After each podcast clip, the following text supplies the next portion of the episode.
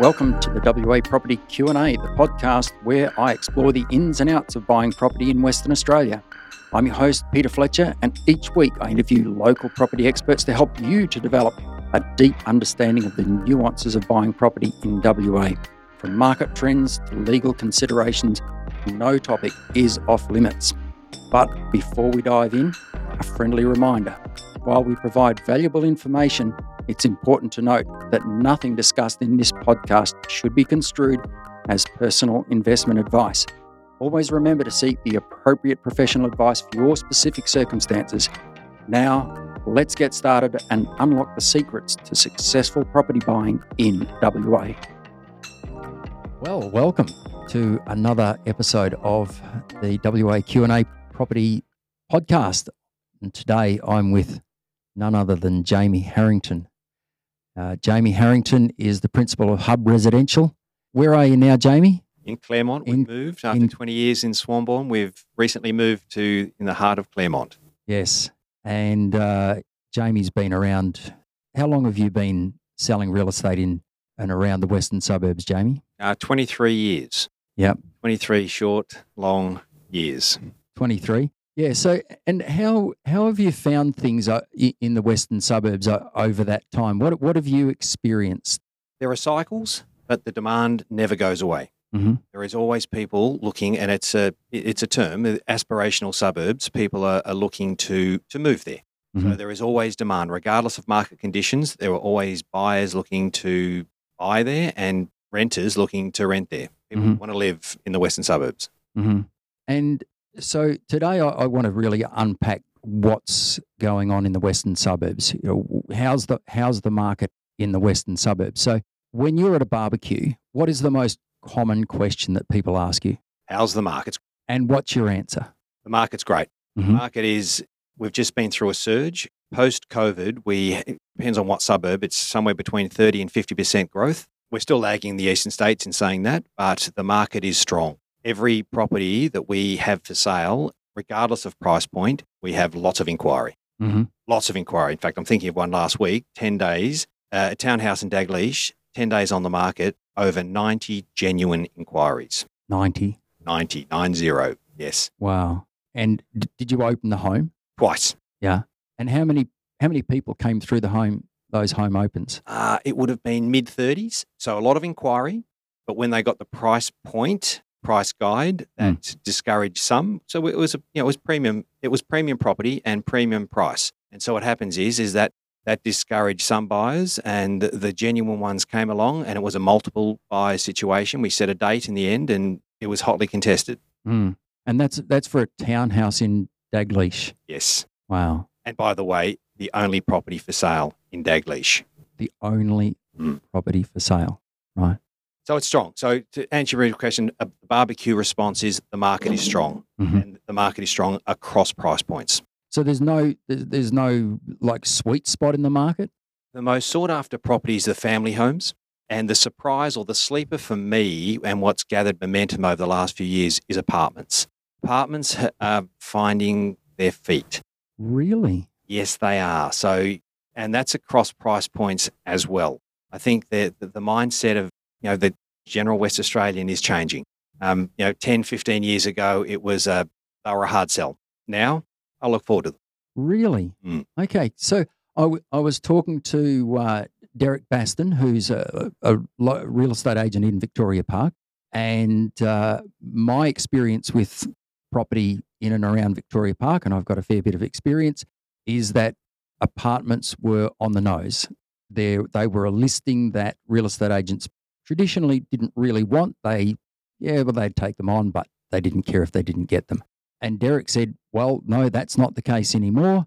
They're selling." And and you're saying the same thing in the western suburbs. Yes, I am. So it's it's a change in attitude towards apartment living, and I, I think what happens is it's it's also a price point too. So it's entry level into the area. So you've got a lot of young people looking to live there. Um, convenience is a major thing for them. Um, having a backyard to you know is not necessarily something that they all want.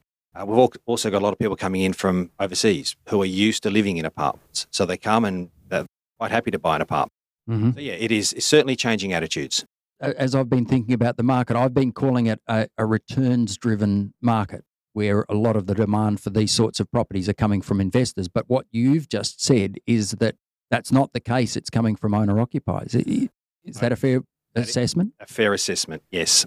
More owner occupiers. The, apart, the, uh, the investors are reasonably light on the ground. We're seeing a return, but not, yeah, we're not being bowled over by the investors. I, I think there's over a number of years they've been discouraged from the market. So really, yes, I. I mean, the, the statistics support that. I mean, in terms of um, our rent roll is a classic example. I mean, a lot, a lot of our owners are considering selling. I mean, it's even though rents have gone up and they have gone up. You know, we were talking to our property managers this morning um, the, to the tune of sort of forty percent in the last or since COVID, really, so last three years. Mm-hmm. Of course, interest rates have gone up, and if people have holding costs. It's all of a sudden the rents haven't kept pace with their holding costs, and of course, legislation is always threatening to. Well, it's not encouraging investors. Let's put it that way. Mm. So yeah, we're not seeing a, a, lot of investors buying. We're looking at some offloading. A lot of our apartments are going to first home buyers. A lot of them. So that's almost in the western suburbs a, a reverse returns driven market where the returns aren't great and people are saying, well, we're just going to get out of the market and we'll put our money where the returns are. Mm. In fact, I just had one of our biggest investors within our, our company, our portfolio of, of properties, who has said, uh, Jamie, let's just move on bottom part of the portfolio. Too much trouble, too much effort, not enough return. Mm-hmm. I'm better off going and putting those funds in a managed fund uh, where there's a, a, better return and no heartache. Mm-hmm. Mm. Couldn't argue with it. Yeah. You mentioned before about the entry level into the western suburbs. Mm-hmm. Um, what does that look like? What what number are we talking? One bedroom apartments around five hundred thousand. Mm. So nice apartments. We're looking at. In fact, in saying that, I'm, I'm, talking about what's most often sold. There is less than that. You, you can get the, the, the one bedders, the sort of mid three hundreds um, in in the older 1960s and 70s buildings. Yes. Uh, but for the most part, if you want a, a nice newer property, it's around five hundred thousand for the one bedrooms. Mm-hmm. And so that's what people are looking to if they want to get into the western suburbs, just get their foot in. That's what they're going for. The old traditional property ladder. Get in. Yeah. Is there any sort of property over there that is on the nose that not people don't really want? Land. Wow. So yeah. land for all the reasons we've all we're all hearing about in the media. Builders yeah. are under pressure. You know, uh, what was it last week? Builder a week is going under. Yeah, yeah. So you're signing a, a, a contract, and of course, builders are reluctant to sign fixed price contracts as they should be. So you're, you're really signing a blank check to build, and you don't know how long it's going to take to build. So it could be two, could be three. I've heard even four years uh, to build. So land, I've sold land that's now back on the market. Uh, simple fact is, people have gone to the builders and said this is just, just all too hard. The other one would be properties that need an awful lot of work. So fundamentally, when there's building involved, that's where we're seeing less demand. I read an article by Mel James, who is a like he's a, I, I would call him a property guru in Melbourne. He's a buyer's agent, but he's also a selling agent. He, he runs a, a company called James Buy Sell.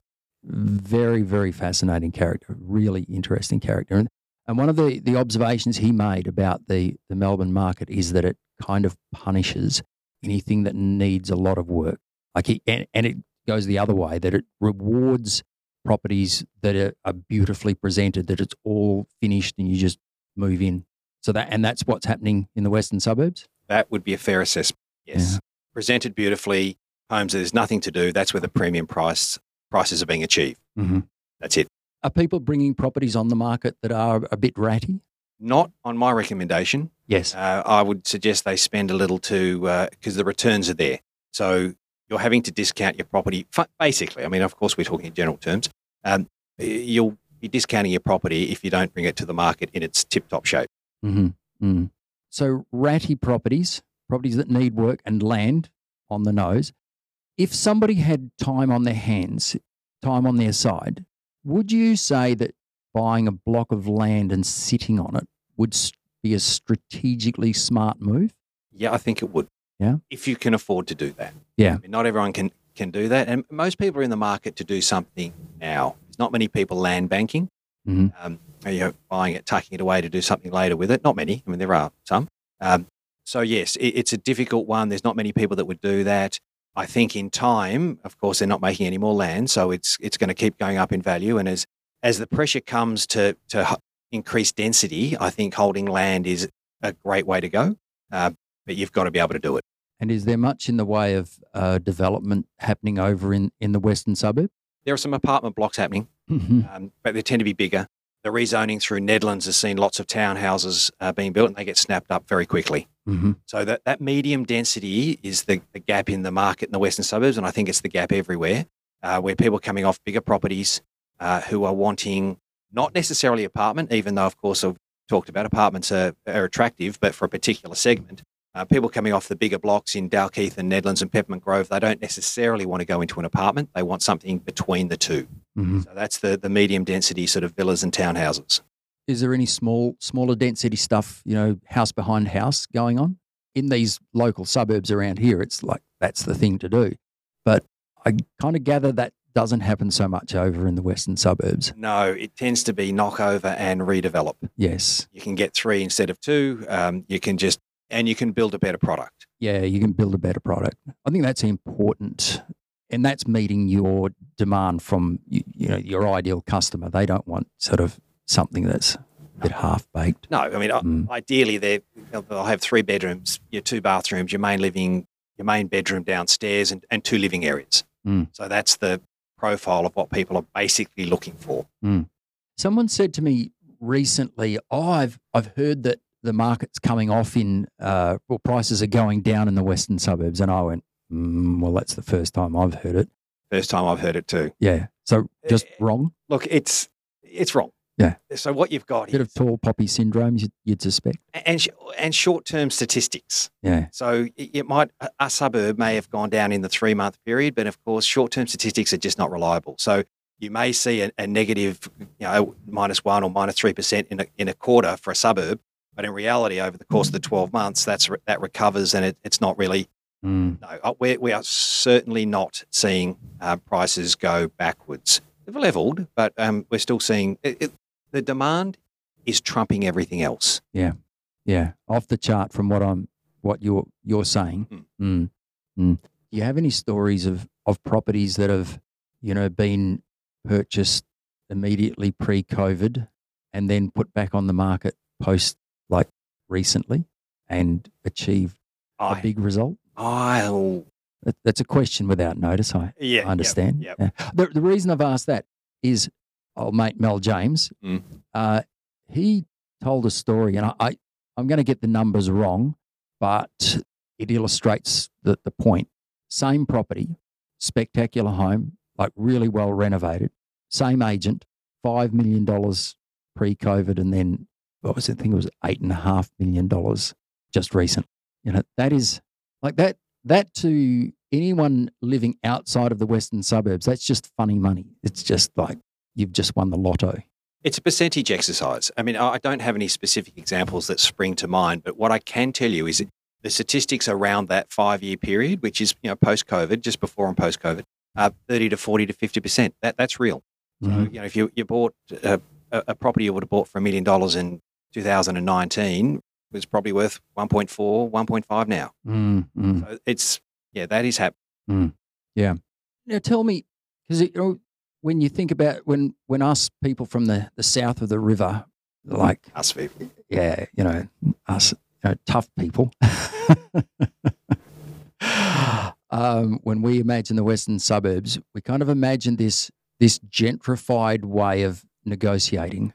Uh, that it's sort of different over in the western suburbs.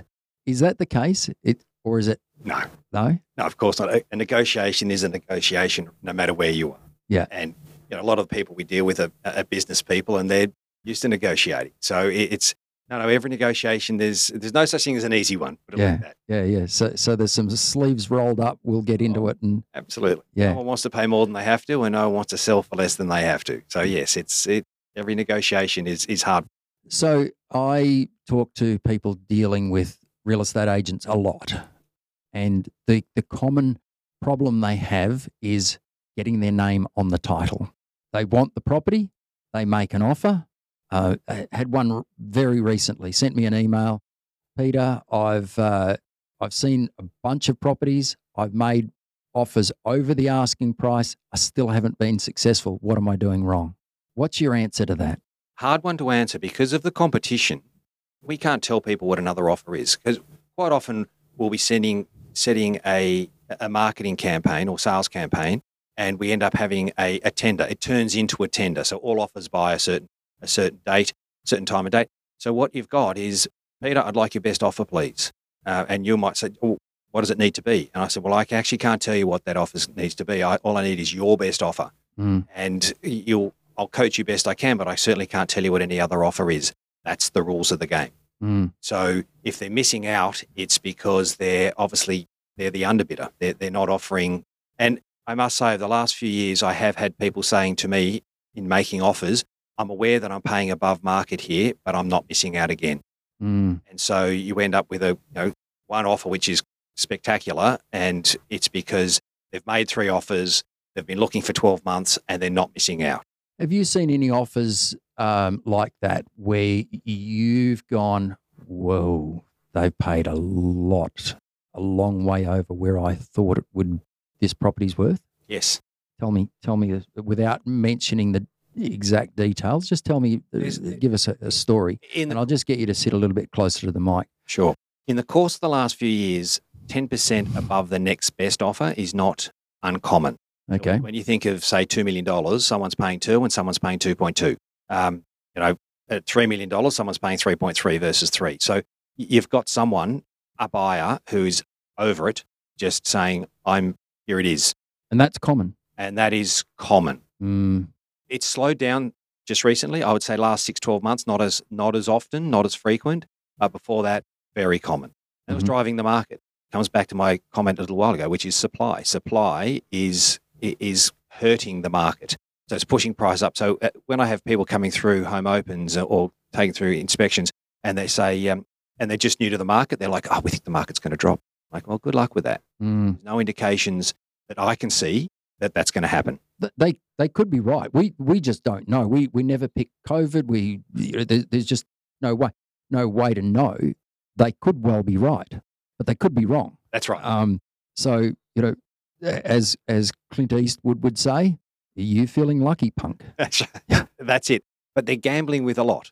Mm, So w- when they say, "Oh, I think it's going to drop," I'm like, "Well, that's not. I mean it. Good luck with that, because the indicators that we see are not suggesting that, but it just might be the case." Mm. So yeah, COVID is a classic example. All the analysts, all the economists were saying, "Oh, it's going to tank by 30." It actually went the other thirty percent. That is went the other way. mm, mm. Like no one saw it. I remember going to a it was an NAB or, or Westpac seminar was put on by the REIWA and uh, and the Property Council or one of those. It was REIWA and one of those others, and um, and all the analysts said, "Well, 2019 has been a year of consolidation. We think that 2020 there's there's indications that it's going to be a long, steady climb. You're just just nice and steady in an upward direction."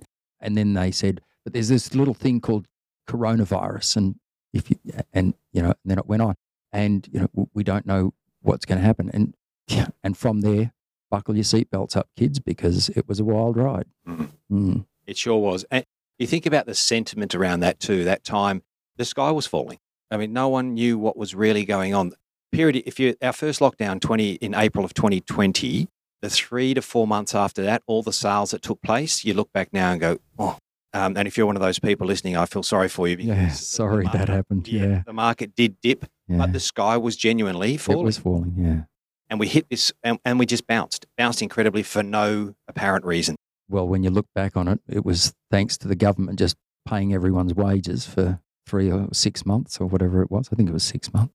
And the other major player at that time was money from overseas. A lot of expats from here, so Perth people or Western Australian people living in the east or overseas, buying via video, sight unseen. That was that, that made up a fair, a fair part of our market.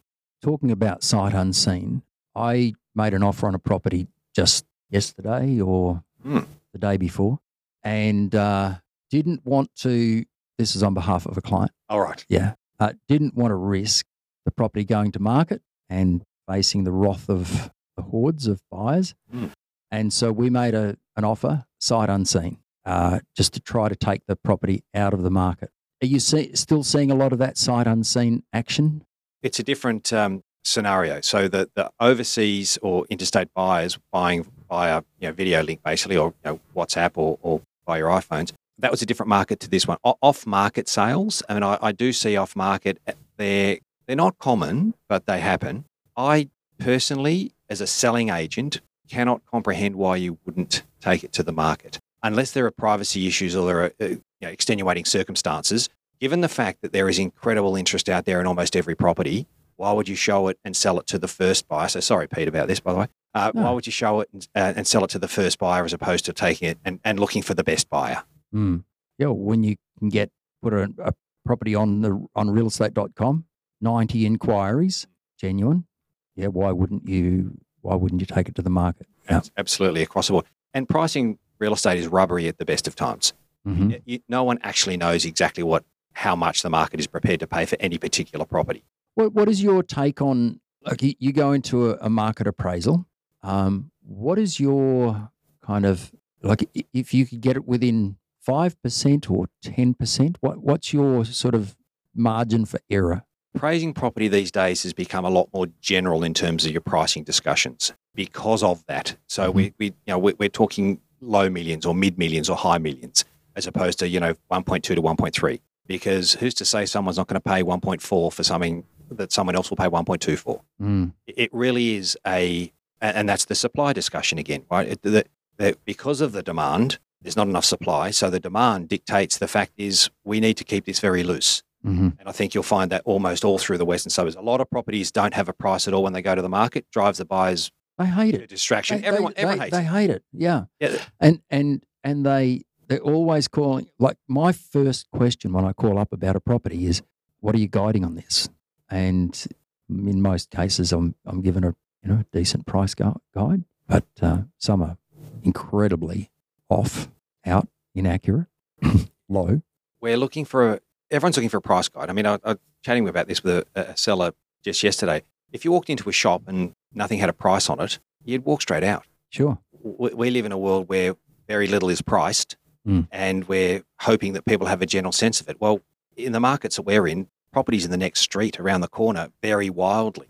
Mm. So people are working within a budget and they before they invest their time in it, they want to know does it sit within their budget? Mm. It's a fair question and I understand it. So I do like to go to the market with a general price guide, whether it's the low, mids, or highs. Mm-hmm. Um, we might we might have a week on the market without a price at all and, and just gauge the genuine interest in the property although we you know, we know it's going to almost every property will have a lot of inquiry mm-hmm. but we give a price guide once inquired upon how does a buyer get their offer aside from price how does a buyer get their offer to the top of the pile as clean as possible so no finance clause although most offers will have a finance clause mm. um, but if it has no finance clause that's attractive uh, the terms and conditions timber pest and structural reports are uh, almost every offer will have them. So there, there's no. There, there are nothing really. Yeah, yeah, they don't differentiate offers. Um, if there's any unusual clauses, that's generally not going to work for the buyers. Um, it, it, mostly does come back to the number because mm-hmm. um, the, the, the, conditions don't vary that much. Um, yeah, it's it's generally the price. What are your thoughts about people putting time limits on offers? Yeah, good question. Uh, and I, I get this a bit. Uh, I suggest People don't do that. Mm-hmm. Buyers don't do that. And the reason I say that is because what you're trying to do is force the hand of the seller and it's their property. I think most sellers want to make a decision in their own time frame. If you want to What if the buyers plonk down what they believe is a really strong offer? so you're guiding low 3s mm-hmm. and they come in at all right, Jamie, low threes is probably going to mean somewhere between three two and three five. I'm going to offer you three five fifty or three six. Let's go with three six. Mm-hmm. But I'm not going to sit here and duke it out with a bunch of you know other buyers. It's would that be a successful play? I'll give you three six, but I'll give you till five p.m. tonight to accept it, or it's off the table. So, Peter, let's talk about that for a moment because what we've got is we've got the, both of the owners. Let's take a scenario. Both the owners work, so 5 p.m. today might be a little bit. Let, us call it. Let, us call it. Say what we're talking on Wednesday. I'll give you till 5 p.m. Friday. But if the home is opened, the offer's off the table. Okay. So what I suggest you do is don't write that on the contract. Mm-hmm. You let me know, and I'll let the own, I'll let the sellers know. So because you can pull your offer at any time, Mm-hmm. it doesn't need a time clause on there for you to actually say, "Listen, my offer's now off the table." You let me know it's Friday at five. I'll let the own, I'll let the sellers know it's Friday at five, and we'll have that discussion. It's an overly assertive move, in my opinion, Right. okay. to actually put that on the contract. Mm-hmm. Okay.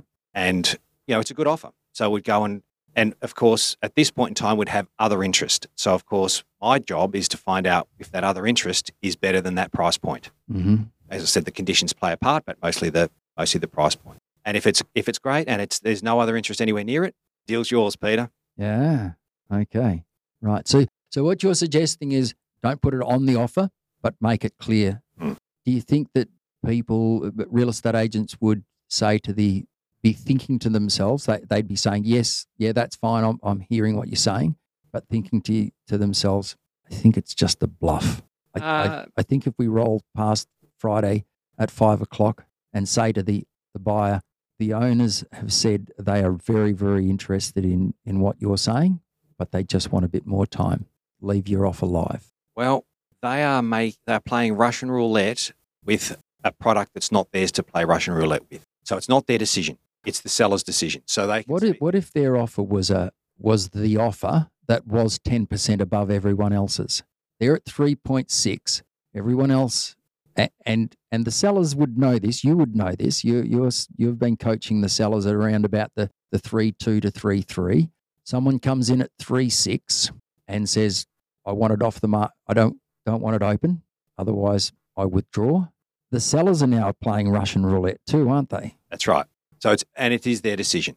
At that point, we are asked for our opinion and our recommendation. And in the, what you've just described there, we you've moved the goalpost slightly. Uh, with the decision you've just described there, I would suggest they take it. Yeah, right. Okay. The buyer would need to have a strong offer though. Yes, that's right. Yeah, you you if you were just just in the mix, it'd be okay, don't don't try and yeah, Double negative. yeah, yeah. You know, if if the if the property was on buyers over 325 or, or buyers over 32 and somebody came in at 3250, uh, don't don't kid yourself. Hmm. Yeah, okay. But every situation is different. That's the thing, and that I will say, experience does count in this business. It's you, we've seen a lot of things. We've been around the block a number of times, so you see it. You look at it. You look at the circumstances. How many people? How much inquiry? How much genuine inquiry? Uh, you know, sales evidence. What's happened? And you know the sales evidence too, right? So every every sale is its own story. Mm. Talking about the sales evidence, Jamie, you as the real estate agent have all all that sales evidence available to you, and you you have a very nuanced view of that sales evidence. You you you've probably been through a lot of the, the properties that that have sold. You've driven past them. You you live in the area, all that sort of good stuff. So you've got a very nuanced view of the market. But the buyer also has all that information too through things like RP data and you know wherever that you know you can buy that that sort of information. Has that leveled the playing field at all? Has, has it changed the dynamics of the market? It has to a point. So we're there representing the seller. The buyer knows we're representing the seller. We're there to get the best result we possibly can. So there's the sales evidence, and then there's this property and where it's going to end up selling. And that does come down to how many other people want it, Mm. uh, where it sits in the market, how long ago those other sales were, did they actually see those other properties? Because what you've got is there's there's data and then there's interpreting data. So I can go to you know Hundred percent. any number one of those sites and look at everything like any buyer can and go, I can make a case for a lower price point if Mm. that's what I want to do. It's a whole Google thing, right? If you you can support your view no matter what you want it to be, just go Google it and there'll be someone supporting. you. Same goes with pricing real estate. Mm. I can find the three sales that support my point as opposed to the other five which actually don't. So yes, it, it's a case of putting it through the right filters to get the result. RP data has a thing called I think it's called IntelliVal. Mm. I think it's only a matter of time before someone takes some action there. I, I- in fact, I had an overseas buyer who I've been dealing with on and off for probably five or six years.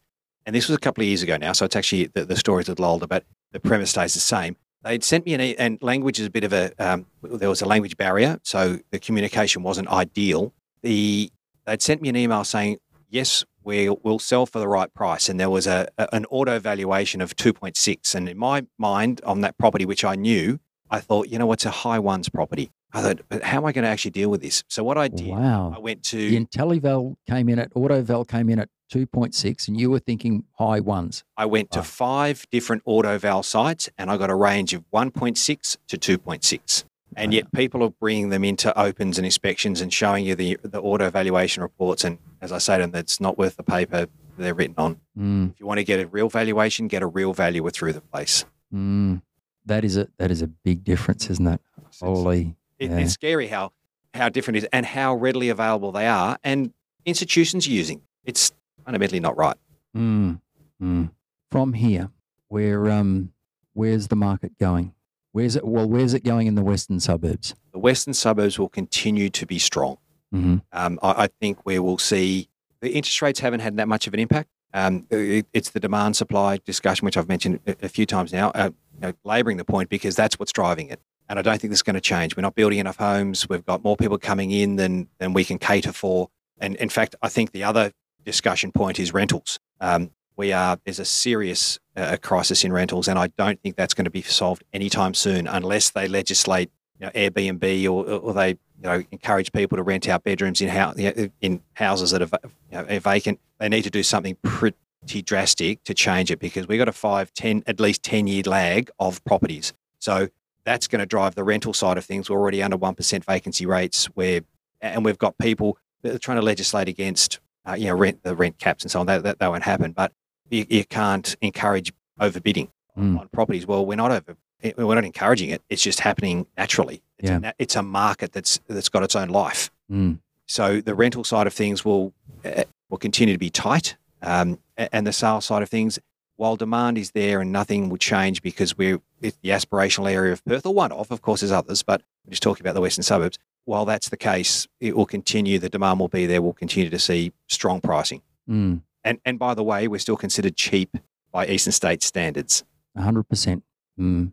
Yeah, if you compare the western suburbs, even the best parts of the western suburbs, against the, the, the better parts of Sydney and Melbourne, they, we we get seriously shaded.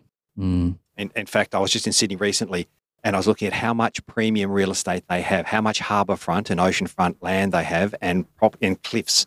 There is so much capital in Sydney real estate. Mm. We've got a dozen suburbs. Mm. So we've got our premium suburbs are, are small. We don't have many of them. Mm. Mm. Exciting days ahead. Sure are. it's uh yeah it's it's it's going to be very interesting you know the the the government have tried to put a, a lid on the on the uh, economy and uh, from all accounts it's kind of working but there's still just a lot of positivity in the economy which which is fantastic it's it's great that you know we're finally got a re- reason to smile uh, again after those lean years from 2015 2019 Jamie, you're uh, you're a wealth of knowledge. I've known you for a long time, and you always have been. If somebody is looking to buy or sell in the western suburbs, how would they get hold of you? Just give me a call. I mean, I'm a real estate agent. I'm very easy to find. oh, classic! And do you want to share your uh, mobile number, or do you want to just keep that a secret? No, no, it's, no, it's certainly no secret. 0413 9962. Well, uh, Jamie, thanks again for coming in. Really good to chat, and uh, keep up the good work over over that side of the river. My It's pleasure. important. This has been uh, another episode of the WA Property Q and A podcast. I'm your host Peter Fletcher, and uh, until next time, best of luck. And that wraps up another episode of the WA Property Q and A. We hope you found our discussion valuable and gained some valuable insights into the world of property buying in Western Australia. Remember, while we strive to provide useful information, it's crucial to consult with the appropriate professionals before making any investment decisions. Don't forget to tune in next week for another exciting episode where we continue to unravel the mysteries of the WA property market. If you have any questions or topic suggestions, feel free to reach out to us. Until then, happy property hunting and remember to seek the right advice for your personal circumstances. Thank you for listening.